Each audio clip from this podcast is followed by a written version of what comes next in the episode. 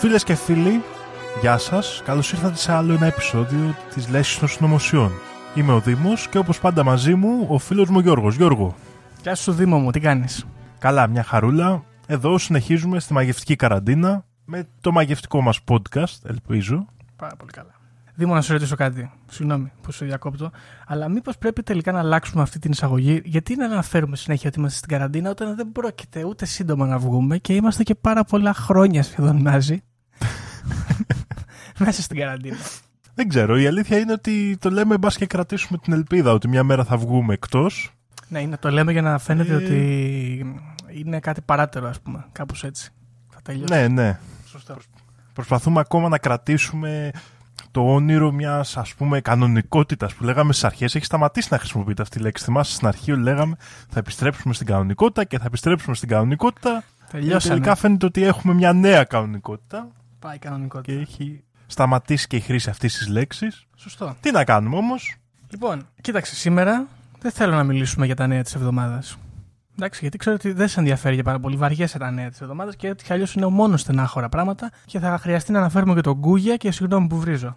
Οπότε θέλω να κάνω μια ερώτηση εγώ, αντί εισαγωγικού σημειώματος που αφορά την αστυνομία και ξέρω εγώ, παιδεραστές. Θέλω να σε ρωτήσω, επειδή ξέρω ότι έχουμε μια συμπάθεια προς τους beat συγγραφείς, θα σου κάνω δύο ερωτήσεις. Η πρώτη ερώτηση είναι τι άποψη έχεις για τον, για τον Τσάρλς τον Μπουκόφσκι; Ε, κοίτα, εγώ τον, ε, τον πάω, αλλά με μια περίεργη φάση. Δηλαδή, μου κάνει έτσι σαν διαστραμμένος λόρδος κάπως. βε, Ας πούμε, κάπως έτσι τον έχω στο μυαλό μου. Άρα έχεις καλή άποψη δηλαδή. Μου βγάζει κάτι. Ναι, κοίτα, έχω καλή άποψη. Ήταν πολύ μουρλάκιας, αλλά μου βγάζει αυτό, ξέρεις, κάτι παλιωμοδίτικο, ας πούμε. Παρόλο που δρούσε σε σύγχρονα παιδεία, σχετικά τότε για την εποχή του, είχε νομίζω έτσι ένα αέρα πολύ παλιωμοδίτικο, σαν αριστοκράτης κάπως έτσι. αν- Δεν ξέρω. Φοβερό. Anyway, ε, θυμ- αν θυμάσαι Δήμο λοιπόν και θα έρθω στη δεύτερη ερώτηση.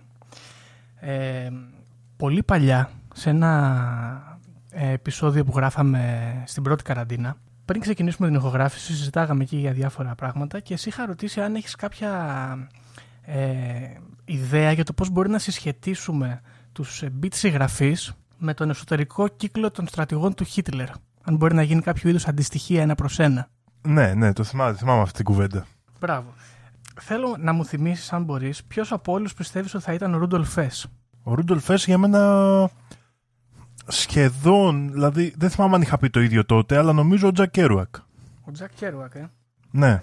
Και για τον ε, συμπαθέστατο ίσως για κάποιους ε, κύριο Χίμλερ. Ο Βίλιαμ Μπαρούζ.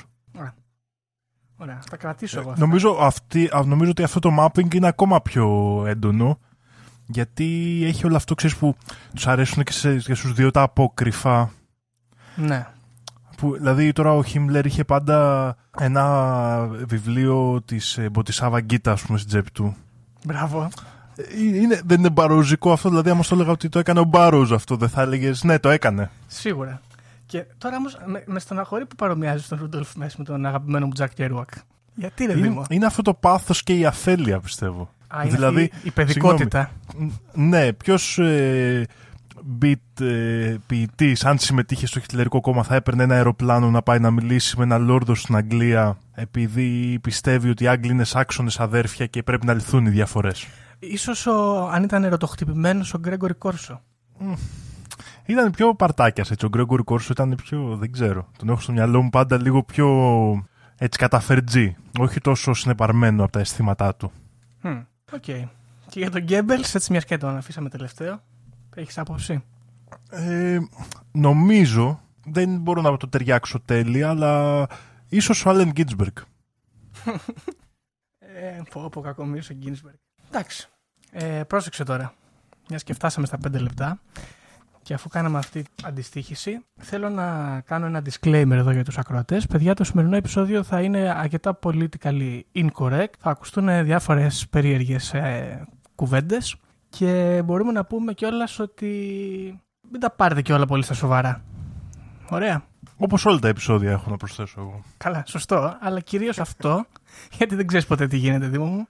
Γιατί σήμερα, μετά από πολύ καιρό που το πιλατεύω, αποφάσισα να μιλήσουμε λίγο για τους ε, Ναζί και τα αποκρυφιστικά τους πλάνα. Πάρα πολύ ωραία. Οι Ναζί έχουν καταφέρει δύο πράγματα πιστεύω εγώ, Γιώργο, πριν ξεκινήσεις. Ναι. Πρώτα απ' όλα έχουν φτιάξει μια εικόνα του απόλυτου κακού σε σύγχρονη εποχή. Σωστό. Και το δεύτερο είναι ότι έχουν αφήσει πίσω πάρα πολύ ωραίες συνωμοσίες. Γιώργο, και σε ευχαριστώ που φέρνεις αυτό το θέμα σήμερα. Υπάρχουν πολλές συνωμοσίες, Δήμο μου. Θα μπορούσε, σκεφτόμουν να υπάρχει ένα podcast μόνο με Ναζί να ασχολείται και να συζητάει τα περίεργα πράγματα που συνέβαιναν με αυτούς. Εμείς εδώ δεν θα πιάσουμε εξαφανίσεις και τέτοια και ξέρω εγώ, διαφυγές Αργεντινή κτλ. Θα πιάσουμε μόνο τα, τα οκάλτ σήμερα. Okay. Okay. Πολύ ωραία. Κοίτα, πιστεύω ότι θα ξέρεις κάποια πράγματα κι εσύ, οπότε μπορεί να βγει και λίγο πιο πολύ σαν συζήτηση το ζήτημα παρά σαν ε, καταγραφή γεγονότων. Θα το δούμε. Λοιπόν, θέλω να πω πριν ξεκινήσουμε στα στοιχεία ότι όλη η πολιτική του Δευτέρου Παγκοσμίου Πολέμου αποπνέει πολύ καλό aesthetic γενικά. Σχεδόν από παντού, εγώ θα πω κιόλας. Δηλαδή, θες να πάρεις τους Γάλλους και πόσο φοβερά και θριαμβευτικά αποτύχανε. Πάρα πολύ ωραίο. Να πάρουμε, πόσο θριαμβευτικά Γάλλοι ήταν. Ναι, ναι, να μην τους κρίνω δηλαδή, αλλά OK. Okay. Να πάρουμε τους Άγγλους που ήταν έτσι, ξέρω εγώ, θα τους πολεμήσουμε στις ακτές, θα τους πολεμήσουμε στα νησιά κτλ. Που είναι. Ξέρεις, νιώθω λίγο σαν εγώ με τους τουρίστες. Μ' αρέσει. Η Σοβιετική από την άλλη, πολύ ωραίο aesthetic, θα πω εγώ. Μ' αρέσει. Φοβερό. Είναι τα step back. Και μετά καταλήγουμε και στους Ναζί που δεν κρίνω πολιτικά, έτσι να το ξεκαθαρίσω, αλλά από άποψη aesthetic, αν εξαιρέσεις ότι μακελεύανε και κάνανε αποτρόπια πράγματα, πολύ ωραίο aesthetic. Ωραίο πράγμα, ωραίες στολές. Λάβαρα, βαρελάσεις περίεργα εκεί πέρα, λες και είσαι σε ταινία φαντασίας ήταν. Κοίτα, νομίζω ότι είναι. Ξέρεις, ξαναφέρανε λίγο ας πούμε το παλαιακό το στυλ που υπήρχε ένα αισθέτη, αλλά το συνδυάσανε με τη σύγχρονη εποχή και έγινε ένα πράγμα μυστήριο εκεί πέρα. Ναι, ναι, ναι. Δηλαδή, δηλαδή πολύ ψαρωτικό. Mm. Φτιάξανε το Army Sick, ας το πούμε έτσι. Θα το έλεγε η Vogue άμα το έβγαζε. Μπράβο. Λοιπόν, οπότε ναι, σήμερα θα μιλήσουμε λοιπόν για τους Ναζί και τις ε, τάσεις τους προς το οκάλτ και το πόσο σαγηνεύτηκαν από αυτές τις ιδεολογίες. Να πούμε λοιπόν ότι πώς ξεκινάει λίγο η φάση, αν και υποθέτω ότι οι περισσότεροι ακροατές θα γνωρίζουν κάποια πράγματα. Οι Ναζί δημιουργούνται ως κόμμα, το Deutsche Arbeit Party, το εργατικό κόμμα, και σχεδόν με τη μορφή πραξικοπήματος αφού έχουν περάσει χίλια μύρια κύματα παρανομίες, ε, συλλήψεις, ε, μάχες στο δρόμο κτλ. Καταλαμβάνουν την εξουσία και γίνεται όλη αυτή η ιστορία αργότερα που ξέρουμε όλοι για το Δεύτερο Παγκόσμιο Πόλεμο. Προφανώς και αυτό θα το γνωρίζουν όλοι. Ο αρχηγός του κόμματος αυτού ήταν ε, ο Αδόλφος Χίτλερ, αλλά αυτός ο άνθρωπος αποφάσισε, όπως πολύ σωστά κάνουν οι περισσότεροι ηγέτες, να διαλέξει κάποιους επίλεκτους ανθρώπους οι οποίοι ήταν οι καταλληλότεροι για αυτόν, είχαν όλα τα στοιχεία τα σωστά που έπρεπε να έχουν και να τον, να τον πλαισιώσουν και να δημιουργήσουν αυτή την κυβέρνηση, ας πούμε, το κλειστό του κύκλο μάλλον στην κυβέρνηση, πιο σωστά να πούμε. Αυτοί λοιπόν, οι άνθρωποι είναι αυτοί που αναφέραμε και πριν. Είναι ο Γκέμπελς, είναι ο Χίμπλερ, είναι ο Ες και κάποιοι άλλοι ακόμα. Το ζήτημα λοιπόν με αυτή την ιστορία είναι ότι όλος ο πανικός που δημιουργήθηκε στη Γερμανία και ο τρόπος με τον οποίο κατάφερε να σαγηνεύσει τα πλήθη και να τους φέρει με το μέρος του ο Χίτλερ ήταν να πατήσει πάνω στο πληγωμένο εγωισμό του γερμανικού λαού ο οποίος είχε χάσει τον πρώτο παγκόσμιο πόλεμο και είχε ταπεινωθεί σκληρά και να διηγηθεί ένα αφήγημα το οποίο περιέγραφε την άρια φυλή. Κάποιους ανθρώπους οι οποίοι γονιδιακά και δικαιωματικά είναι ανώτεροι και καλύτεροι από άλλους. Αυτή λοιπόν η ιδέα των Άριων δεν είναι μια ιδέα που δημιούργησε ο Χίτλερ ή κάποιος από τους ανθρώπους που τον πλαισιώνανε.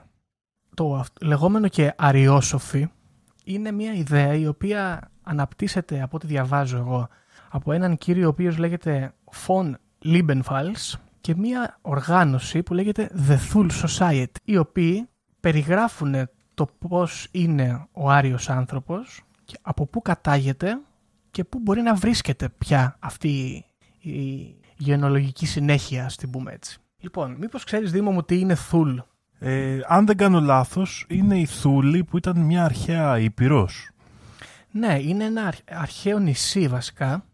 Το οποίο περιγράφεται και στον Ηρόδοτο αλλά και σε, Ρωμα... και σε άλλους Έλληνες ιστορικούς. Υπερβόρεια. Ναι, ή σε Ρωμαίους ε, ιστορικούς. Το τοποθετούν ε, βόρεια της Αγγλίας, πάνω από τη Σκανδιναβία, σε τέτοιες περιοχές.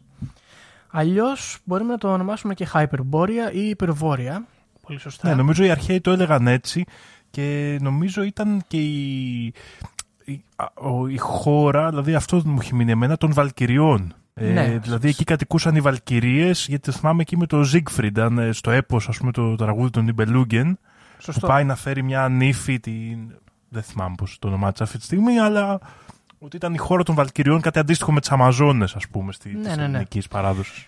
σε πιο σύγχρονες μεσαιωνικές ας πούμε βασικά καταγραφές η Θούλη τοποθετείται είτε στην Ισλανδία είτε στη Γρυλανδία κάπου εκεί γύρω γύρω ή μπορεί να είναι και κάποια από αυτές και ναι σχετίζεται πάρα πολύ με την ε, μυθολογία ας πούμε των Σκανδιναβών. Στα λοιπόν αναφέρεις στις Βαλκυρίες και το έπος το συγκεκριμένο. Thule Society λοιπόν παίρνει το όνομά της από, αυτό, από αυτή την Ήπειρο και αναφέρει ένα πάρα πολύ, πάρα πολύ ωραίο αφήγημα το οποίο λέει το εξής Δήμο. μου. Υπήρχε ε, μία κάστα θεοτήτων οι οποίοι ονομάζονται Θεόζα οι οποίοι έχουν φτιάξει μέσω, ηλεκτρι... μέσω χρήσης μάλλον ηλεκτρισμού πιο σωστά να το πω μία φυλή, την Άρια φυλή η οποία είναι θεόσταλτη και δικαιωματικά της ανήκει ο κόσμος διότι η υπόλοιπη ανθρωπότητα δεν κατάγεται από αυτούς τους Θεόζα αλλά κατάγεται από απλούς ανθρώπους οι οποίοι μάλιστα διασταυρώνουν με πίθηκους.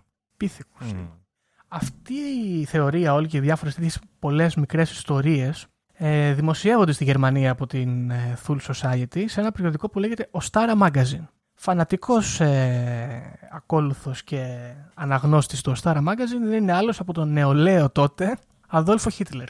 Ο Χίτλερ λοιπόν διαβάζει για αυτή την ιστορία και αρχίζει σιγά σιγά παρότι χριστιανός στα βαπτισμένος καθολικός και χριστιανός στα νεότερα του χρόνια αρχίζει να την ασπάζεται και να εντρυφεί σε διάφορες τέτοιες ε, παγανιστικές μυθολογίες όπως των Σκανδιναβών, των Κελτών αλλά και των ε, κεντρικών Ευρωπαίων. Γιατί μας απασχολεί τώρα αυτή η αριόσοφη, διότι Δήμο μου, οι Ναζί δεν ήταν κάτι, όπως θα έλεγε κανείς, αγρίκοι, οι οποίοι το μόνο που θέλουν να κάνουν είναι να σκοτώσουν τους τσιγκάνους και τους Εβραίους γιατί έχουν μεγάλες μύτες. Οι άνθρωποι κάνανε επιστημονική έρευνα και ψάχνανε να βρούνε πού βρίσκονταν οι υπόλοιποι πλέον Άριοι, οι- οι απόγονοί τους βασικά, στον κόσμο αυτό, τον σημερινό μας κόσμο, να τους πάρουν και να τους φέρουν στη Γερμανία πίσω και να δημιουργήσουν ένα καθαρό πλέον έθνος το οποίο θα εξουσιάζει τον κόσμο. Ε, να κάνουμε τώρα εδώ ένα αστείο σχολείο, υπήρχαν και οι επίτιμα Άριοι. Οι επίτιμοι Άριοι ποιοι είναι; Οι Ιάπωνες, ας πούμε. Α, ναι, σωστά. Κάποιοι. Α, οι προσκεκλημένοι, ναι, σωστά. Υπήρχαν και αυτοί, ναι. Ήταν, δεν ήταν Άριοι, αλλά Αλλά- επειδή συνεργάστηκαν μαζί τους, Τους ήταν παίρνουμε. τιμητικά Άριοι, ας πούμε. Ναι, ναι, ναι, σωστό. Και κοίταξε και οι Ιταλοί περνάνε τώρα έτσι, ξέρεις. Από την πίσω πόρτα. Την πίσω πόρτα και οι Ιταλοί. γιατί είναι πιο μαυριδεροί. Είναι Οι αλήθεια. αυτό. Βόρειοι, ας πούμε. Ναι. Τι γίνεται λοιπόν τώρα; Όταν οι, οι Ναζί πλέον αναλαμβάνουν την εξουσία, και αυτό είναι ένα πράγμα το οποίο το, βρε- ε, ε, κατοχυρώνεται ιστορικά αυτό που θα πω τώρα, σε μια ανάκριση που κάνουν πλέον οι Αμερικάνοι σε στρατιωτικούς ε, Ναζί και συγκεκριμένα σε μια ανάκριση σε έναν ε, στρατηγό ο οποίος λέγεται Ernst Schaffer, ο οποίος δηλώνει ότι πριν ξεκινήσει ο Παγκόσμιος Πόλεμος, ο Αδόλφος Χίτλερ είχε διατάξει να σχηματιστεί κάποιο τάγμα, ένα expedition, με τον Ernst Schäfer και άλλους ε, επιστήμονες ως υπεύθυνους, οι οποίοι θα πηγαίνανε στο Θιβέτ να βρούνε τους, ε, τους Άριους. Διότι οι Άριοι δεν είναι άλλοι, σύμφωνα με, τους, με τον von Liebenfels και το Thule Society, δεν είναι άλλοι από τους Ατλάντιους Δήμο. Τους Ατλάντιους Οκ. οι οποίοι επειδή ήταν θεόσταλτοι, αλλά πολλά χρόνια κατοικούσαν στη γη και σιγά σιγά εκφυλίζονταν με το να διασταυρώνονται με τους κοινούς θνητούς, αναγκαστικά έπρεπε σχεδόν σαν, ε, σαν ύβρις ας πούμε να το πάρουμε. Έπρεπε να υποστούν τον κατακλυσμό, να βυθιστεί η Ατλαντίδα και να καταστραφούν. Κάποιοι όμως από αυτούς επέζησαν και φύγαν στο Θιβέτ. Τώρα γιατί στο Θιβέτ δεν διευκρινίζεται, αλλά εγώ δεν θα κρίνω. Στο Θιβέτ Ναι, λοιπόν, τώρα, εγώ δεν το έχω ξανακούσει σε ναζιστικό πλαίσιο αυτή την ιστορία, αλλά σε Θιβέτ και Ατλάντιους κάπου το έχω ξαναπετύχει. Οπότε μάλλον έχει από εκεί επιρροές η ιστορία. Δεν το ήξερα. Ε, είναι πραγματικότητα και μάλιστα θα βάλουμε και ένα ντοκιμαντέρ κάτω στα σχο- στις πηγές. Υπάρχουν ε, βιντεοσκοπημένα πράγματα που έκαναν Ναζί στο Θιβέτ.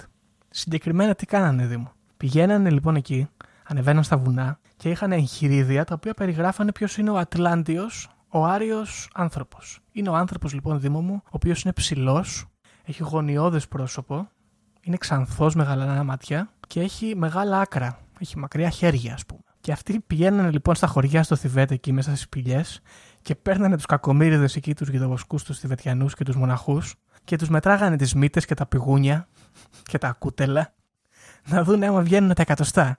Και όποιους τους κάνανε, τους πέτανε μαζί τους. Και ήταν κατά το Διογέννη, κυκλοφορούσαν με ένα φανάρι και λέγανε ψάχνουν να βρουν έναν Άριο. Ψάχνω να βρω έναν Άριο, μπράβο.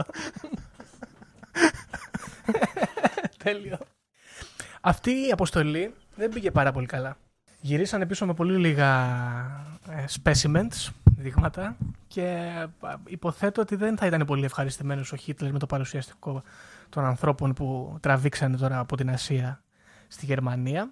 Ε, και κάπου εκεί η προσπάθειά τους να βρούνε την γενεαλογική συνέχεια των Ατλάντιων στον σημερινό ανθρώπινο πληθυσμό ε, σταματάει και το αφήγημα γυρίζει στο ότι εμείς είμαστε οι Άριοι, εμείς είμαστε οι Ατλάντιοι, εμείς είμαστε οι συνεχιστές, οι Γερμανοί, οι Αυστριακοί ας πούμε και γενικά αυτός ο κεντρικό ευρωπαϊκός ε, λαός. Τα γερμανικά φύλα ας πούμε, ναι. Σωστά, ναι. Ε, ε, εγώ συμφωνώ σε αυτό, θα σου πω γιατί. Είναι καλή πατέντα αυτό που κάνανε, γιατί σου λέει πήγαμε, ψάξαμε και δεν τους βρήκαμε. Ναι. Άρα δεν υπάρχει περίπτωση να μας την πέσουν, άρα είμαστε εμείς. Μπράβο, πώς σου φάνηκε. δεν είναι καλή πατέντα αυτό. Άμα δεν υπάρχει αυτός που το έχει, μπορώ να το διεκδικήσω. Είναι αλήθεια. ναι, ναι, ναι, είμαστε εμείς. Λοιπόν, εκτός λοιπόν τώρα από την, ε, το αριόσοφι, το οποίο απασχολούσε ιδιαίτερα τους ε, Ναζί, ένα άλλο πράγμα το οποίο έπαιξε πολύ σημαντικό ρόλο στο πώς γινόντουσαν τα πράγματα στην ναζιστική Γερμανία ήταν, και αυτό πιστεύω θα το γνωρίζεις, η χρήση της αστρολογίας. Να διευκρινίσω Ναι, ναι. γιατί γίνεται μπέρδεμα μερικές φορές, όχι αστρονομίας, αστρολογίας. Έτσι. Φανατικός υποστηρικτής αυτής της ε, τάσης και τέλο πάντων είναι ο, ο Ρούντολφ Χες, ο οποίος για όποιον δεν γνωρίζει ήταν το δεξί χέρι του Χίτλερ, ήταν ο υπαρχηγός του κόμματος συγκεκριμένα. Και αυτός ο άνθρωπος συγκεκριμένα είχε και τον προσωπικό του αστρολόγο.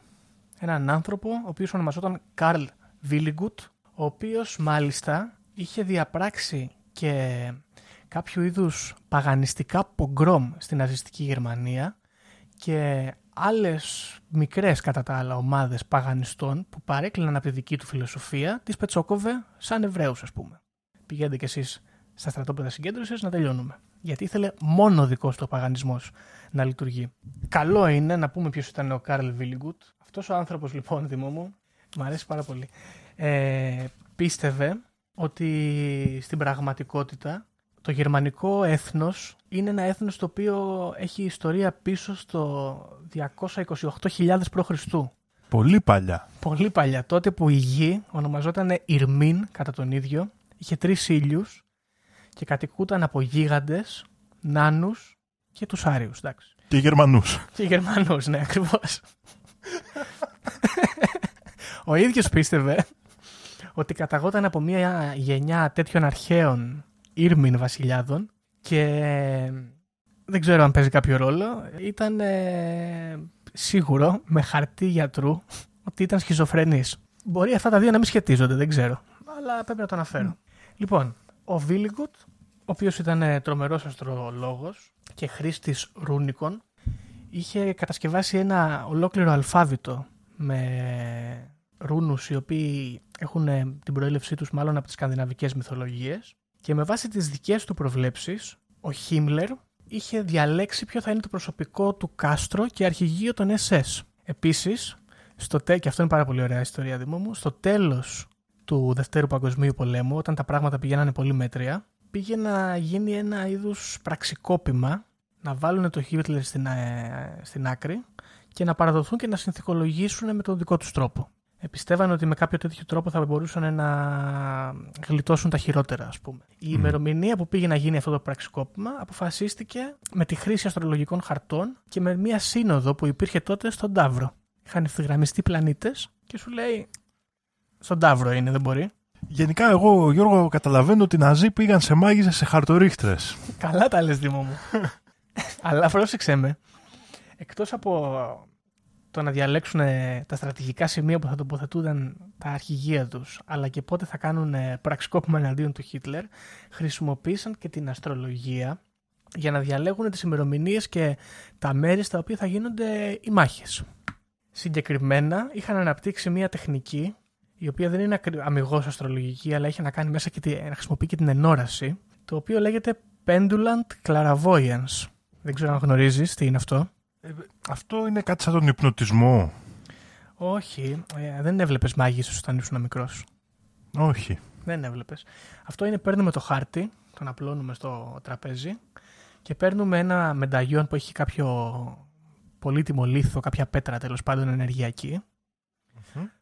Το κουνάμε δεξιά-αριστερά και τα λοιπά χρησιμοποιώντας ε, τα κύματα, τα μαγνητικά και τις ενέργειες που υπάρχουν. Και Α, αυτό. Και πάει κάθεται στο χάρτη τώρα αυτό. Πάει και κάθεται και κολλάει, μαγνητίζεται πάνω εκεί που πρέπει να πας. Και διαλέγαν έτσι δηλαδή πεδία μάχης με αυτή τη τεχνική. Ναι, και ξέρεις κάτι, μέχρι το 42 πήγε πολύ καλά αυτό. Ε, παραδόξως. Παραδόξως πήγε πολύ καλά. Λοιπόν, η χρήση λοιπόν της αστρολογίας ε, κυρίως υιοθετείται από τον ε, Ρούντολφ Φες και τον Άινριμ Χίμπλερ, ο οποίος, εκτός από την χρήση της αστρολογίας, είχε μία αιμονή με τις ε, παγανιστικές ε, δοξασίες, ας τις πούμε έτσι. Μάλιστα ισχυρίζονται οι ιστορικοί, και θα κάνω εδώ quote, τον Δόκτωρ Κουρλάντερ του Πανεπιστήμιου της Φλόριντα, ο οποίος έχει κάνει πολύ μεγάλη έρευνα πάνω στο occult στοιχείο των ε, Ναζί, ότι στην ναζιστική Γερμανία υπήρχε ένα είδος blood religion το χαρακτηρίζει.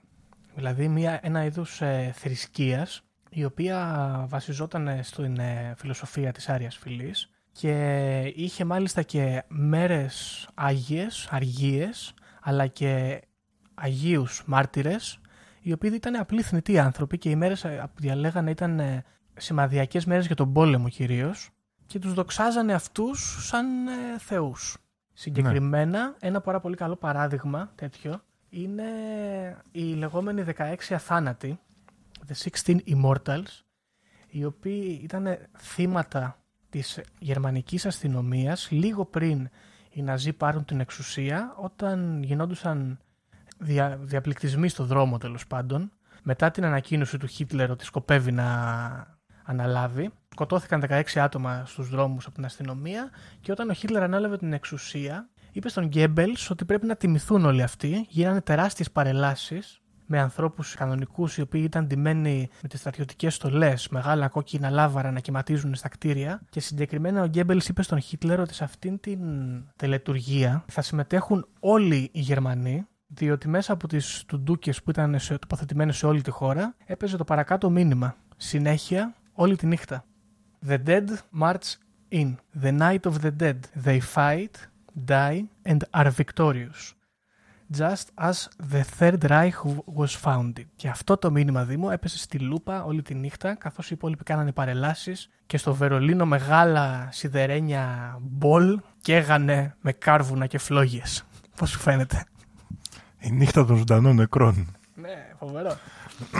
Τι κάνανε, είδες όμως, αυτό πιστεύω δεν ξέρω αν έχει γίνει λόγω της ήττας τους στο Δεύτερο Παγκόσμιο Πόλεμο. Δεν ξέρω αν γι' αυτό χάσανε, αλλά ρε φίλε, τώρα σε καμία περίπτωση δεν υποστηρίζω κανένα κομμάτι της ιδεολογίας του Ναζί. Ναι, αλλά στο αισθέτικ. Να το ξεκαθαρίσουμε αυτό, να το ξεκαθαρίσουμε, γιατί ναι. δεν ξέρεις ποτέ. Αλλά Έτσι, είναι δεν είναι. Στο αισθέτικ είναι σε άλλο επίπεδο, ρε φίλε. Βάλανε στη χώρα τώρα και βάλανε ντουντούκες που λέγανε οι νεκροί παρελάβουν και περπατάνε, πολεμάνε και πεθαίνουν και νικάνε. Ναι, τρομερά πράγματα έτσι. Όλη τη νύχτα για ποιο λόγο, δηλαδή, αυτό δεν ήταν, ήτανε δηλαδή...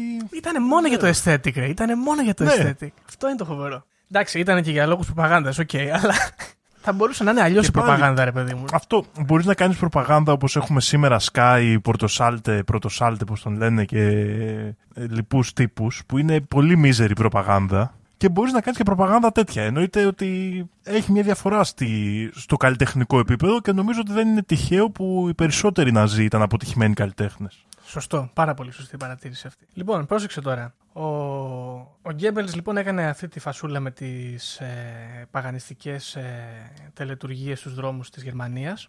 Ο Χίμπλερ όμως αφού συμβουλεύτηκε τους αστρολόγους του, εντόπισε στη Γερμανία το κατάλληλο σημείο για να φτιαχτεί το αρχηγείο των SS, όπως είπαμε. Το λεγόμενο και Wewelsberg Castle, στο οποίο αυτός είπε ότι θα είναι το μαγικό κάστρο, ας πούμε, The Magic Stronghold, το οποίο θα καταπολεμήσει την απειλή από την Ανατολή. Και προφανώς αυτό είναι τοποθετημένο στην Ανατολική Γερμανία. Είναι ένα κάστρο στο οποίο ε, πέθανε πάρα πολλοί κόσμος καθώς το χτίζανε και έχει ένα σχήμα τριγωνικό. Σε κάθε γωνία υπάρχει και από ένα, ένας σας πύργος ας πούμε. Στον βόρειο πύργο ο Χίμλερ φτιάχνει στο υπόγειο κρύπτες Και η κρύπτη αυτή, πρόσεξε τώρα, είναι. φο- Μαλάκα, δεν μπορώ, ρε, δεν μπορώ. Είναι πραγματικά.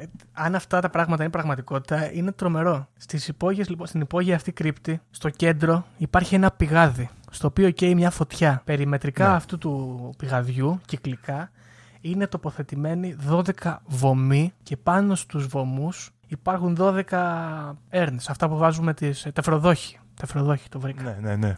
12 τεφροδόχοι. Και αυτοί οι τεφροδόχοι παίρνουν μέσα τις τάχτες του κάθε νεκρού στρατηγού των SS. Οι στρατηγοί των SS ήταν πάντα 12 και ο 13ο ο Χίμπλερ ήταν 13 πάντα σε νούμερο. Πάνω από αυτή την κρύπτη υπάρχει το αρχηγείο του Χίμπλερ, το ίδιο η αίθουσα που συνεδριάζει με τους στρατηγούς του. Στο κέντρο της αίθουσας υπάρχει σκαλισμένο στο πάτωμα ένας ήλιος σε μορφή πιδαλίου. Και μέσα στο δωμάτιο αυτό υπάρχει και ένα αντίγραφο του ιερού του Σκοπότηρου, το οποίο ο Χίτλερ πίστευε ότι έχει μέσα το αίμα της Άριας Φυλή. Μμ. Γύρω από αυτό τον ήλιο, ο οποίος ήταν μάλιστα λέει ένα πολύ παραδοσιακό κέλτικο ε, Ναι, σύμβολο. είναι- ο- θα, μπορεί να το ξέρει και τόσος κόσμος. Είναι το Σβάρτσε Σόνε που λέμε. Μμμ. Ο μαύρος ήλιος των SS. Είναι Δεν γνωστό λέω- σύμβολο. Δεν λέω για τον αγγελωτό σταυρό. Δεν είναι αγγελωτό σταυρός, είναι ο μαύρος ήλιος. Α, είναι Σβάρτσε άλλο. Σόνε. Okay. Ναι, δεν ήταν ο αγγελωτό σταυρός. Είναι ε, κλα- κλασικό σύμβολο κελτικών και παγανιστικών ε, θρησκειών, το οποίο το είχαν πάρει Ναζί και ήταν ε, ε, το σήμα των SS ουσιαστικά. Εκτός από τους δύο κεραυνούς του SS, είχαν Μμ. και τον μαύρο ήλιο, σαν διακριτικό. Okay. Λοιπόν, γύρω από αυτό το μαύρο ήλιο εν τέλει υπάρχουν ρούνοι, αυτή η ρούνη του Καρλ Βίλιγκουτ, οι οποίοι περιγράφουν την ανωτερότητα των ε, ίδιων των Ναζί. Εκεί λοιπόν αυτός, όταν συνεδριάζει με τους στρατηγούς του, παρομοιάζει τον εαυτό του με τον βασιλιά Αρθούρο και τους υπότε τη τρογγυλή τραπέζης. Και επίσης να πούμε για αυτούς τους ρούνους ότι ο Καρλ Βίλιγκουτ πιστεύει ότι τους είχε δώσει ο Όντιν, γιατί αυτός ένιωθε ότι είναι η μετενσάρκωση του Θόρου. Hm. Και αυτή η ρούνη είναι το δώρο του στην ανθρωπότητα, σαν άλλος Προμηθέας, θα έλεγε κανείς. Ναι. Τώρα, εγώ δεν γνωρίζω πολλά πράγματα για ρούνους, παρότι ασχολούμαι με κάτι τέτοια πράγματα περίεργα. Από όσο γνωρίζω, ιστορικά η ρούνη δεν είναι κάποιο συγκεκριμένο αλφάβητο που μπορούμε να ανατρέξουμε και να το αποκρυπτογραφήσουμε, ας πούμε. Όχι, αλλά ξέρεις τι γίνεται. Υπάρχουν συγκεκριμένα σύμβολα τα οποία ξέρουμε ότι ήταν ρούνι, ας πούμε. Κατάλαβες, Ναι, δηλαδή οκ. νομίζω κάπως έτσι. Ε, ας πούμε, το σύμβολο των SS έχει το, το SIG που ξέρουμε ότι ήταν ρούνος, ας πούμε. Μμ. Δεν έχει το κανονικό σίγμα, έχει τη γερμανική γραφή. Ναι, ναι, ναι. Την ρούνικη, μάλλον γραφή, συγγνώμη. Τώρα, εδώ υπάρχει ένα, μια μικρή πιθανότητα ο Κάρλ Βίλιγκουτ, μιας και ήταν και σχιζοφρενής, να τα έβγαλε από το μυαλό του αυτά τα ρούνικα. Δεν ξέρω. Πιθανότητα, μιας και ήταν από τους ελάχιστους ανθρώπους στον κόσμο που μιλούσαν ρούνικα. Ναι, αλλά απ' την άλλη να σου πω κάτι.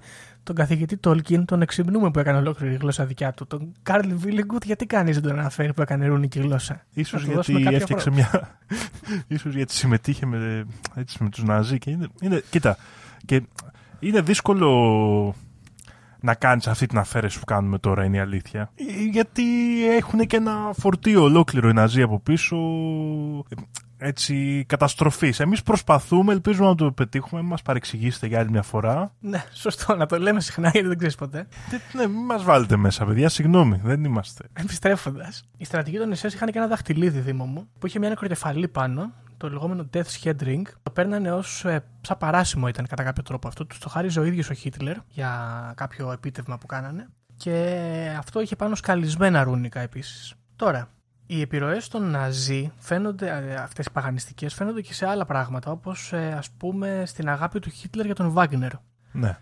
Καταγράφεται και δεν ξέρω αν τον αναφέρει και στο βιβλίο του, στο Mein Kampf, ότι τέλος πάντων ο Χίτλερ ως νέος παρακολουθούσε τις όπερες του Βάγκνερ, οι οποίες full περιγράφουν σκανδιναβικά έπι. Πολύ κλασικό που μπορεί να γνωρίζετε το Ride of the Valkyries. Είναι σχεδόν μήνυμα έχει γίνει αυτός ο ήχος. Επίσης, ένας άλλος άνθρωπος τον οποίο εκτιμούσαν για το έργο του πολύ οι Ναζί είναι, όπως αναφέραμε και πριν, ο, καθηγη... ο ίδιος ο καθηγητής Τόλκιν. Παρότι ο ίδιος ο Τόλκιν, να πούμε σε αυτό το σημείο, ότι και τους πετσόκοψε στον Πρώτο Παγκόσμιο Πόλεμο στα χαρακόμματα, αλλά και αργότερα, όταν αρχίσαν να τον εξυμνούν, είχε δημοσιεύσει γράμμα του, δημόσια επιστολή στις στις ε, αγγλικές εφημερίδες και δεν ξέρω αν το είχε στείλει και στις γερμανικές, όπου τους έκραζε για τις βαρβαρώδεις αυτές τις ιδεολογίες που είχαν. Μμμ.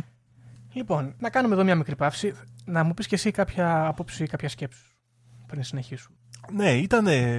Κάνανε ωραία πραγματάκια και με ψήνει πολύ που είχαν τη φάση αυτή και για μένα αυτό είναι το καλύτερο κομμάτι που λίγο απ' όλα. Ναι, λίγο απ' όλα, ό,τι μας αρέσει. Δηλα- δηλαδή γουστάρω και γερμανικές αρχές θεότητες γουστάρω και κέλτικες φάσεις ε, βασιλιά Αρθούρο και τέτοια γουστάρω και Ινδικά Μπράβο. Ε, λίγο απ' όλα δηλαδή. Δεν ξέρω. με- με- Εμένα μου άρεσε πολύ αυτό το στυλ. Όλες οι θρησκείες είναι μία. William Blake το κάνανε. ναι, όντως.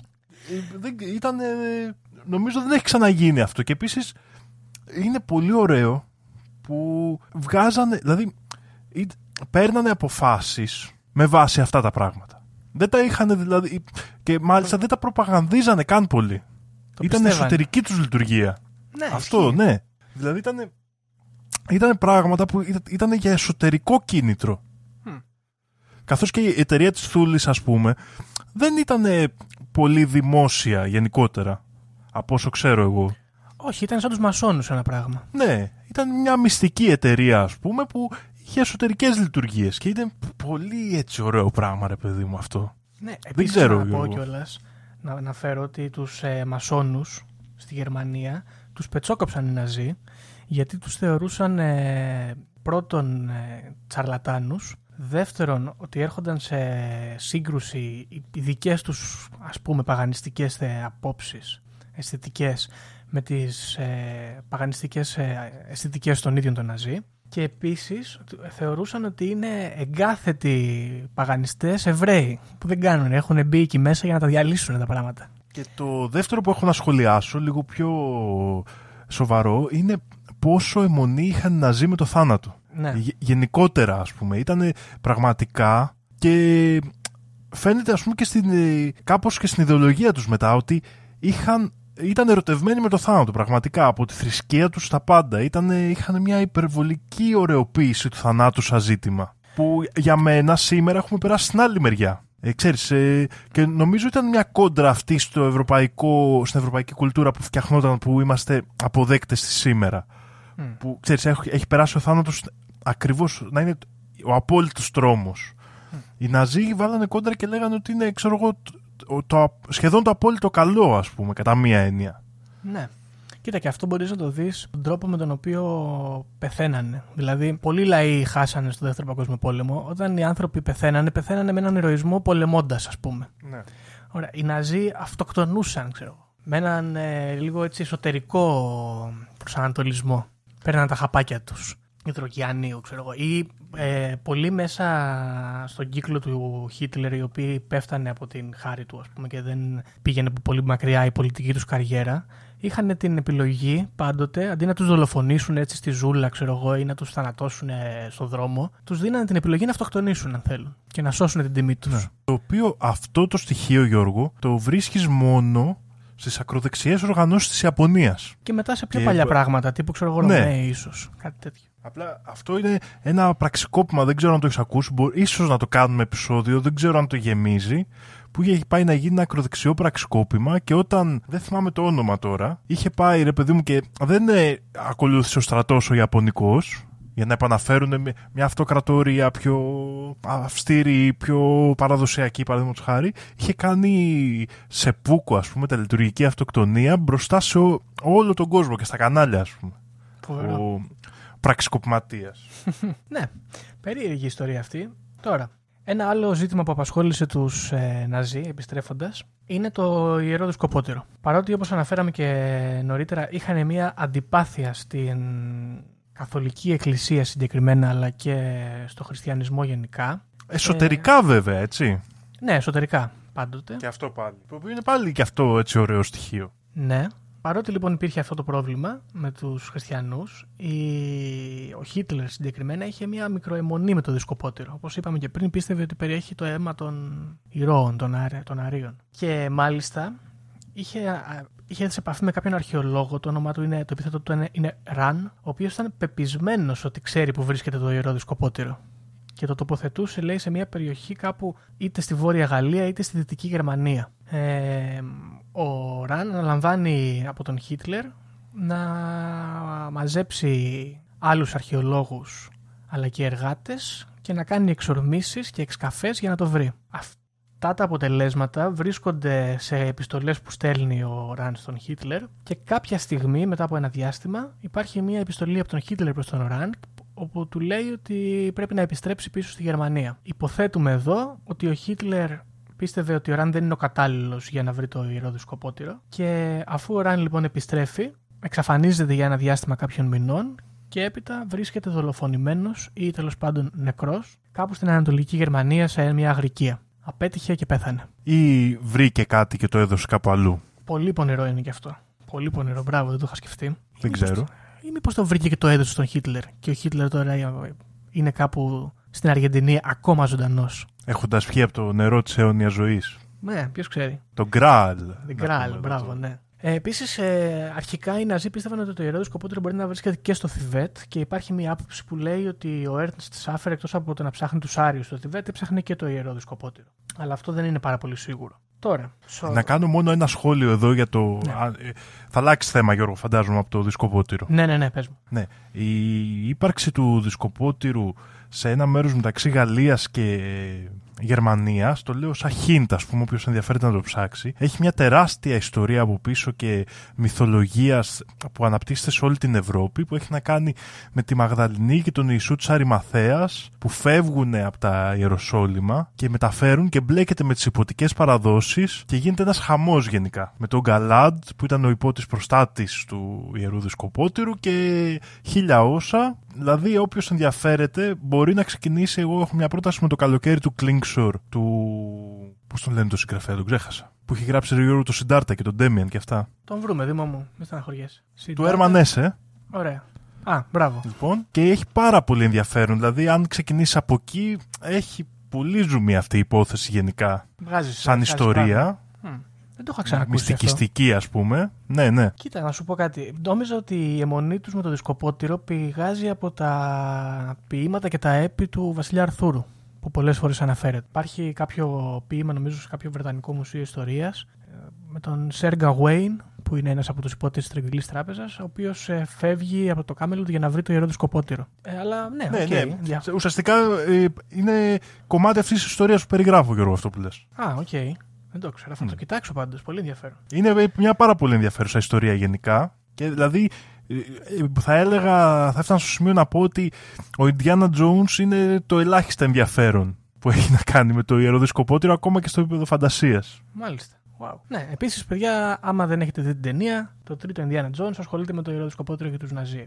Μπορείτε να το δείτε. Λοιπόν, θα φύγουμε λίγο τώρα από τον Χίμλερ, τον Νέσ και τον Χίτλερ και θα πάμε σε έναν πιο ραδιούργο, πονηρό και ίσως πιο σκληρό από τους ανθρώπους που ήταν στον κλειστό κύκλο του Χίτλερ, τον Τζόσεφ Γκέμπελς. Η δική μου έρευνα Δήμο δείχνει ότι από όλους αυτούς ο Γκέμπελς είχε τη μικρότερη πίστη σε αυτά τα πράγματα. Και νομίζω ότι φαίνεται κιόλας. Ξενέρωτος γενικά λίγο, ε.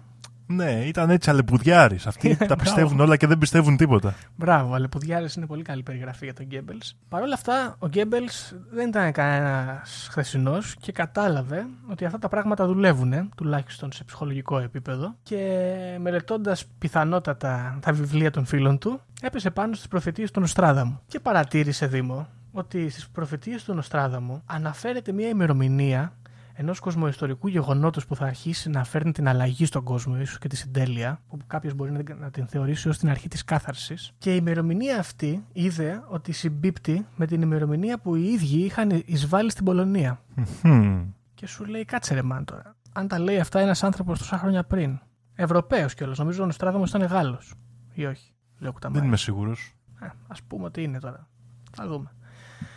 Γιατί να μην το προπαγανδίσουμε; Οπότε τι έκανε ο Γκέμπελς; Άρχισε να παίρνει διάφορα στοιχεία από τις προφητείες του Νοστράδαμου, να τα σπρώχνει στον ε, γερμανικό λαό, ο οποίος πίστευε ότι είναι σημάδια για το πόσο λαμπρό θα διαγράφεται το μέλλον του και μάλιστα έλεγε στον Χίτλερ ότι οι Γάλλοι και οι Άγγλοι αλλά και οι Αμερικάνοι κατά πάσα πιθανότητα είναι πάρα πολύ εύκολο να πιστούν από αυτή την προπαγάνδα που θα μαθαίνουν μέσω της κατασκοπίας τους και θα το χρησιμοποιούμε εμείς αυτό σαν δικό μας ε, όπλο, λέγοντας ότι είναι μυστικό, ας πούμε. Δεν τους τα λέμε.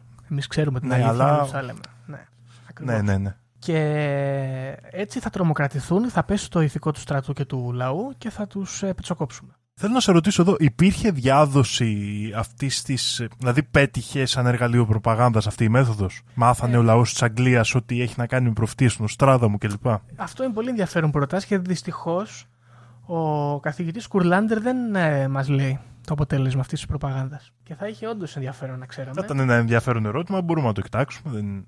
Ναι. Λοιπόν, Οπότε ο Γκέμπελς δεν πολύ πίστευε σε αυτά τα πράγματα, αλλά τα χρησιμοποιούσε συστηματικά. Όπως θα περίμενα δηλαδή. Αυτό είναι. Σωστό, σωστό. Δεν έχουν. Αυτοί είναι κάποιοι άνθρωποι, παιδιά, που δεν έχουν ψυχή. Συγγνώμη, δεν πιστεύουν. Έχεις δίκιο, Δήμο. Λοιπόν, πάνω κάτω, οι τρανταχτές ε, επιρροές είναι αυτές. Δεν ανέφερα, θα το πούμε τώρα έτσι επιγραμματικά, γιατί νομίζω ότι είναι αρκετά γνωστό, τον Αγγελωτό Σταυρό. Ο Αγγελωτό Σταυρός είναι ένα σύμβολο το οποίο το έχουν υιοθετήσει οι Ναζί και πλέον mainstream θεωρείται ναζιστικό σύμβολο και άρα σε πολλές χώρες ακόμα και στην Ευρώπη διώκεται και ποινικά. Παρ' όλα αυτά είναι ένα σύμβολο το οποίο προϋπήρχε πολλά πολλά πολλά χρόνια πριν τους Ναζί σε πάρα πολλές ε, περιοχές του κόσμου και πολύ μακρινές σε μία από την άλλη. Χρησιμοποιούνταν στο Θιβέτ, παραδείγματος χάρη από τους μοναχούς, συμβόλιζε τον ήλιο. Το χρησιμοποιούσαν και οι Σκανδιναβοί στην μυθολογία των Βίκινγκ. Ήταν το σύμβολο του ήλιου πάλι και της ε, αυγής και της ζωής. Και το συναντάμε και στις κέλτικες θρησκείες ως σύμβολο καλής τύχης και πλούτου και ευημερίας. Ε, τώρα το έχει πάρει ο διάολος. Τι να κάνεις. είναι κρίμα. Αυτό είναι, κατάλαβες. αυτό είναι το κρίμα. Είναι κρίμα αυτό τώρα. Δεν μ' αρέσει. Κοίτα Γιώργο, εγώ έχω μια άποψη κάτι. Υπάρχει ένα σύμβολο, το χρησιμοποιεί κάποιος. Άμα δεν γίνει πολύ πετυχημένο, ξέρεις, συνεχίζει η ζωή του. Ναι. Ε, άμα φτάσει στο top του aesthetic, είναι καταδικασμένο ακόμα και αν δεν ε, συν, συνδυάζεται έτσι με φρικαλαιότητες να χαθεί. δηλαδή πιστεύω το, εξ, το, ε, το, εκτός δηλαδή από τη σύνδεση με το πολιτικό ζήτημα έχει εξαντληθεί και aesthetically πλέον. Παραπέχτηκε ας πούμε. Ναι, ναι, ναι.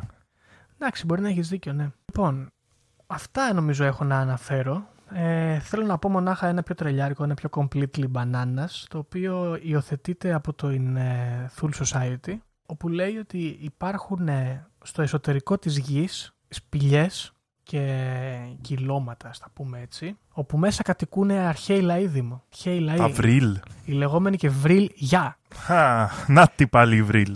Οι οποίοι μάλιστα λέει χρησιμοποιούν ε, ένα υγρό το οποίο ονομάζεται βρύλ. Δεν έχουμε πολύ φαντασία εδώ δεν πειράζει.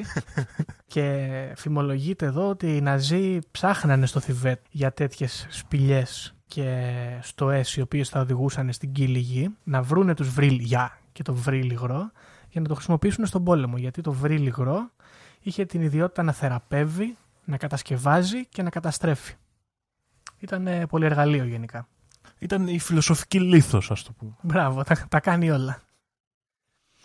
Ε, επίσης μια άλλη παραφιλολογία που είχε αναπτυχθεί πιο μεταγενέστερα είναι ότι ο Χίτλερ είχε τον προσωπικό του ο Κάλτιστ ο οποίος δεν ήταν άλλος από τον Άλιστερ Κράουλι. Αυτό το έχω ξανακούσει και εγώ ρε Γιώργο. Βρήκες άλλα στοιχεία; Όχι, όχι. Περισσότερο gossip είναι αυτό εγώ κατάλαβα. Και φημολογείται ο ότι ο Άλιστερ Κράουλι ε, είχε πολύ συχνή αλληλογραφία με τον Χίτλερ ήταν ο μέντοράς του ας πούμε σε αυτά τα ζητήματα και τον είχε μυήσει σε τελετουργικά και του είχε προσφέρει τη δύναμη της τηλεπάθειας. Ok. Okay. Ήταν Πάντως αυτό είναι λίγο παράδοξο. Ε... Γιατί γενικά, δηλαδή στη γενικότερη κοσμοθεωρία του Άλιστερ Κράουλι δεν ταιριάζει κάπως αυτό. Μπράβο, σε ευχαριστώ που το λες αυτό, γιατί είναι παρεξηγημένη προσωπικότητα ο Άλιστερ Κράουλι. Τον βάζουμε όπου βρίσκουμε κακούς ανθρώπους κτλ. Και, και τον Άλιστερ Κράουλι μέσα. Γενικά δεν ήταν εντάξει τύπος, ok. Okay, αλλά δεν ήταν και Ναζί ο άνθρωπος. Δεν ξέρω, έχω διαβάσει πάρα πολλά βιβλία και ε, του Άλιστερ Κράουλι. Ε, δεν μπορώ να το συσχετίσω σαν ιδεολογία με τίποτα με την ναζιστική. Τώρα, ε, για διάφορα που είχε κάνει στα επίπεδα αιρέσεων, ας πούμε, ναι. Ok, okay, μπορώ να δεχτώ ότι είναι κακός άνθρωπος, αλλά. Κοίταξε, να σου πω κάτι. Αν μου έλεγε κάποιος ότι ο Άλιστερ Κράουλι πήγαινε με το στανιό σε καταλήψεις αναρχικών να τους πείσει ότι αυτός είναι ο δρόμος, θα το καταλάβαινα περισσότερο από το να πάει στο Χίτλερ. Γιατί ήταν πιο ελευθεριακός τύπος και κατά των εξουσιών και των ξέρω εγώ, κρατών και τέτοια. Πούμε. Δεν τον απασχολούσαν τέλος πάντων αυτά τα ζητήματα. Ναι. Τέλος πάντων. Λοιπόν, κοιτάζω εδώ τις σημειώσεις μου, δεν ξέρω αν έχω κάτι άλλο να δω. Γιώργο, θέλω να σου κάνω εγώ κάποιες ερωτήσεις. Ναι, παρακαλώ. Αρχικά, να, να, έτσι, στα πλαίσια του δισκοπότηρου, και όπως καταλαβαίνεις, είναι ένα θέμα που μου αρέσει πολύ αυτό. Ναι, ναι. Ε, υπάρχει άλλο ένα αντικείμενο το οποίο εγώ, από όσο έχω διαβάσει, ήταν έτσι αντικείμενο πόθου για τους Ναζί. Το οποίο ήταν η λόγχη του Λογκίνου. Μπράβο. Το διάβασα, είπα να το αφήσω απ' έξω. Αλλά είναι αλήθεια αυτό. Ναι, το οποίο ήταν με μεγάλο πόδι. Η λόγχη του Λογκίνου, να πούμε, ήταν το, η λόγχη του Ακοντίου, ας πούμε, που τρύπησε τον Ιησού Χριστό πάνω στο Σταυρό. Ναι, του Λεγιονάριου των Ρωμαίων που τον τρύπησε όταν σταυρωμένος. Που έτρεξε νερό και ξύδι, ας πούμε, που λέγανε και τέτοια. Το οποίο ε, θεωρείται, ας πούμε, ότι έδινε τις ας πούμε ατελείωτη πολεμική δύναμη σε όποιον το κατήχε. Ναι, ήταν νομοτελειακό να κερδίζει όλους τους ε, πολέμους που θα συμμετείχε ο κάτοχός του. Και το οποίο, να προσθέσουμε εδώ, ε, ε, θεωρείται ότι το είχαν διάφοροι εξής, βασιλιάδες ε, του Μεσαίωνα. Νομίζω ο Καρλομάγνος και τέτοια πράγματα. Ok. Okay. Το είχε και ο Χίτλερ. Ε, και το, ε, ναι, δεν ξέρουμε αν το είχε ο Χίτλερ και το έχασε, γιατί εγώ είχα διαβάσει αυτή τη θεωρία. Α, γι' αυτό έχασε και τον πόλεμο. Ναι. Ε, ευτυχώς και ότι η σαρωτική έτσι, ικανότητα του Χίτλερ να κερδίζει πολέμους στην αρχή του Δευτέρου Παγκοσμίου Πολέμου οφειλόταν στη λόγχη του Λογκίνου. Δεν ξέρω αν ισχύει αυτό, έτσι έχω ακούσει. Ε, και το άλλο στοιχείο που έτσι νομίζω είναι πολύ cult favorite αυτό ας το πούμε έτσι ε, αν υπάρχει και βρήκες κάπου ε, στοιχεία για πειράματα των Ναζί για απέθαντους στρατούς. Όπα, όχι δεν βρήκα κάτι τέτοιο για πειράματα των Ναζί δηλαδή να δημιουργήσουν ε, στρατούς από ζόμπι να το πούμε στην καθομιλουμένη. Κάτσε για να καταλάβω, αθάνατους ανθρώπους ή νεκρούς που θα πολεμάγανε; Νεκρούς που τους έχουν αναστήσει και είναι πλέον απέθαντοι. Φοβερό, όχι δεν βρήκα κάτι. Τι, τι ιστορία είναι αυτή; Δεν ξέρω, είναι κάτι που κυκλοφορεί γενικά. Α, όχι δεν είναι τυχαίο, κρίμα. Ωραίο θα ήταν αυτό. Το κοιτάξω όμως. Θα το κοιτάξω. Mm. Κοίτα, δεν τελειώνουμε με τους Ναζί. Δεν είναι. Γιώργο, εγώ μπράβο για τη δουλειά σου σήμερα. Πραγματικά ξέρεις, είναι ένα θέμα που μου αρέσει πάρα πολύ. Είναι φοβερή η Ναζί. Άπειρες ιστορίες. Άπειρες. Ε, άπειρες ιστορίες πραγματικά έχουν προσφέρει. Δηλαδή σε αυτό το κομμάτι νομίζω είναι η, μια από τις μοναδικές στιγμές στην ιστορία που ε, άνθρωποι που αποκαλύφθηκε τόσο έντονα από κρυφιστές είχαν την, ιστορία, την εξουσία. Σε σύγχρονο κόσμο, ε, έτσι, ναι. Να μην ναι, είναι ναι. mainstream η φάση. Μπο- μπορεί να γίνεται και τώρα και να μην το ξέρουμε. Και πολλοί συνωμοσιολόγοι υποθέτουν ότι συμβαίνει και τώρα. Αλλά να αποκαλυφθεί ότι πολλές αποφάσεις παίρνονται με τέτοια κριτήρια, με αστρολόγους, με μάγισσες. Ότι ο Χίτλερ, ας πούμε, μια άλλη ιστορία που ξέρω εγώ είναι ότι έφερνε μοναχούς από το Θιβέτ που διαβάζανε το βιβλίο των μεταλλαγών, το I ας πούμε. Ε, Διάφορες τέτοιες περιπτώσεις. Έχει, έχει την πλάκα του όπως και να το κάνεις. Κοίτα, ε, η Σοβιετική παράδειγμα που είναι η αγαπημένη μου εμένα του Δεύτερου Παγκοσμίου Πολέμου. Έχουν αυτό το πρόβλημα. Είναι σαν το κουκουέ, ρε παιδί μου. Μπορεί να τους συμπαθείς, μπορεί να συμφωνείς, μπορεί ξέρω εγώ, η ιδεολογία να είναι πολύ ωραία. Αλλά δεν πάνε μπροστά με το αισθέτικα αυτό. Δεν πάνε μπροστά. Είναι πολύ σοβαροί άνθρωποι για τέτοια πράγματα. Εδώ οι Ναζί παίξανε μπαλίτσα σε αυτό το τομέα. Είναι καμιά φορά το. Ξέρεις, ο απόλυτος ορθολογισμός ε, κάπου χάνει σε αισθητική. Ναι, ισχύει. Γίνεται λίγο βαρετός. Δηλαδή, εμένα είναι δήλωσή μου αυτή και είναι θέση μου εδώ για το podcast και για τους ακροατές μας ότι θέλει και λίγο τρελή πίστη για να έχει ομορφιά το πράγμα. Ναι, και, πόσο κρίμα είναι που τη μονοπολούν αυτή την ομορφιά οι Ναζί. Ναι. Και είναι διπλό κρίμα και γιατί ιστορικά ας πούμε την ενστερνίζονται οι κακοί της υπόθεσης και επειδή είναι η τιμένη θάβεται αυτή η κατάσταση. Γιατί ας πούμε αν ήταν οι, ξέρω, οι Άγγλοι ας πούμε είχαν αυτές τις απόψεις, μπορεί να έχει γίνει και mainstream κατάσταση και θα ήταν πιο ωραία τώρα από mm. χριστιανικές καταστάσεις που είναι λίγο μέτριε αισθητικά, ας πούμε. Φαντάζεσαι, ας πούμε, αντί ο Μητσοτάκης να παίρνει αποφάσεις έτσι και να είναι, ας πούμε, σαν αρχή του κόσμου αυτή η αριστεία που λέμε, η ορθολογικότητα, ο τεχνοκρατισμός, να έπαιρνε αποφάσεις με τον επίσημο ας πούμε υπουργό του Υπουργείου Αστρολογίας. Κοίτα, να σου πω δεν ξέρω να απέχει πολύ από την πραγματικότητα. δεν θα απήχαν πολύ οι αποφάσεις του. Ναι, σωστό, Αλλά... σωστό. Πόσο πιο ωραία θα ήταν. Να έλεγε τώρα λέει υπάρχει το Συμβούλιο των Σοφών. Δεν θα ήταν πιο ωραίο να υπήρχε το Συμβούλιο των Θηβετιανών Medium. Κοίταξε, εγώ μπορεί να ήμουν λίγο πιο επίκης με τις αποφάσεις τους, άμα, άμα τις παίρνανε με αυτόν τον τρόπο. Πραγματικά. Και εδώ να κάνω την αναφορά στο, στο βιβλίο του Φίλιπ Ντίκ, το άνθρωπος στο ψηλό κάστρο, νομίζω. Α. Έχει γίνει και σειρά, αν θυμάμαι καλά, δεν την έχω Σωστά, δει. Σωστά, ναι, δύο σεζόν. Στην οποία έχουν κερδίσει οι Ναζί. Την Αμερική την έχει πάρει η Ιαπωνία και το, ο κύριος τρόπος επιλογής των αποφάσεων είναι το Ιτσί. Τέλειο. Και μέσα στο βιβλίο δείχνει, ας πούμε, ανθρώπους που πάνε για δουλειά, για συνέντευξη και ρίχνει το Ιτσί για να του πει αν θα πάει συνέντευξη καλά κλπ. Καλό aesthetic. Καλό aesthetic, ακριβώς. Λοιπόν, ε, για να δω αν υπάρχει κάτι άλλο ενδιαφέρον. Νομίζω αυτά είναι πάνω κάτω. Ε, ναι, αυτά. Δεν έχω κάτι άλλο να προσθέσω όσον αφορά τους Ναζί και τα παγανιστικά τους. Υπάρχουν και άλλα πράγματα για Γιώργο- τους Ναζί και θα επιστρέψουμε πιστεύω ε, με τους ανθρώπους που δεν Ναι. πέθαναν και πέθαναν και τέτοιες ιστορίες. Κύλη γη με Ναζί από μέσα, σκοτεινή πλευρά του φεγγαριού με βάση το Ναζί. Παίζει μπαλίτσα γενικά. Βάσει στην Ανταρκτική. Βάση Έχει τα πολλά. Ανταρκτική, ναι, τέλεια. πολλά, πολλά. Αλλά νομίζω, Γιώργο, ε, είναι το καλύτερο ξεκίνημα για αυτή τη σειρά των επεισοδίων πάνω σε αυτό το θέμα, γιατί είναι και το πιο ενδιαφέρον. Δηλαδή, ε, είναι το πιο ξεχωριστό κομμάτι αυτό, ο αποκρυφισμός στο Ναζί. Ναι, και επίσης και τα υπόλοιπα ξέρεις, εφάπτονται λίγο. Ναι, εννοείται. αυτές τις εννοείται. ιδέες. Ε, να ξαναπούμε εδώ που τελειώνει το επεισόδιο ότι δεν υιοθετούμε ναζιστικές ιδεολογίες, τις ε, παίρνουμε αποστάσεις και τις ε, κατακεραυνώνουμε θα έλεγε κανείς. Παρ' όλα αυτά, αν μπορείτε φίλοι ακροατές και εσείς, καλό είναι αν μπορείτε να, το, να πάρετε ε, λίγο χώρο, να τα ξεχωρίσετε αυτά τα δύο και να τα κρίνετε ως προς την αισθητική τους και τη μούρλια τους ας πούμε. Για να... Στο, ως προς τις μυστήριες ιδέες. Είναι σαν να διαβάζεις ένα βιβλίο για serial killer, που η αλήθεια είναι ότι είναι πολύ πιο απενοχοποιημένο από το να Ναι, σωστό. σου αρέσουν οι Ναζί, ας πούμε. Μπράβο. Ε, ναι, θέλεις να προσθέσεις κάτι άλλο, μήπως; Ό- όχι Γιώργο, νομίζω ότι ήταν ε, έτσι to, to the point τα στοιχεία και η αλήθεια είναι είναι πάρα πολλά, ε. Έτσι είναι, γίνεται χαμός. Είναι πολλά και υπάρχουν πάρα πολλέ. Αυτό είναι το ενδιαφέρον με αυτήν εδώ την ιστορία. Δεν είναι τόσο πολύ συνωμοσία, η αλήθεια είναι.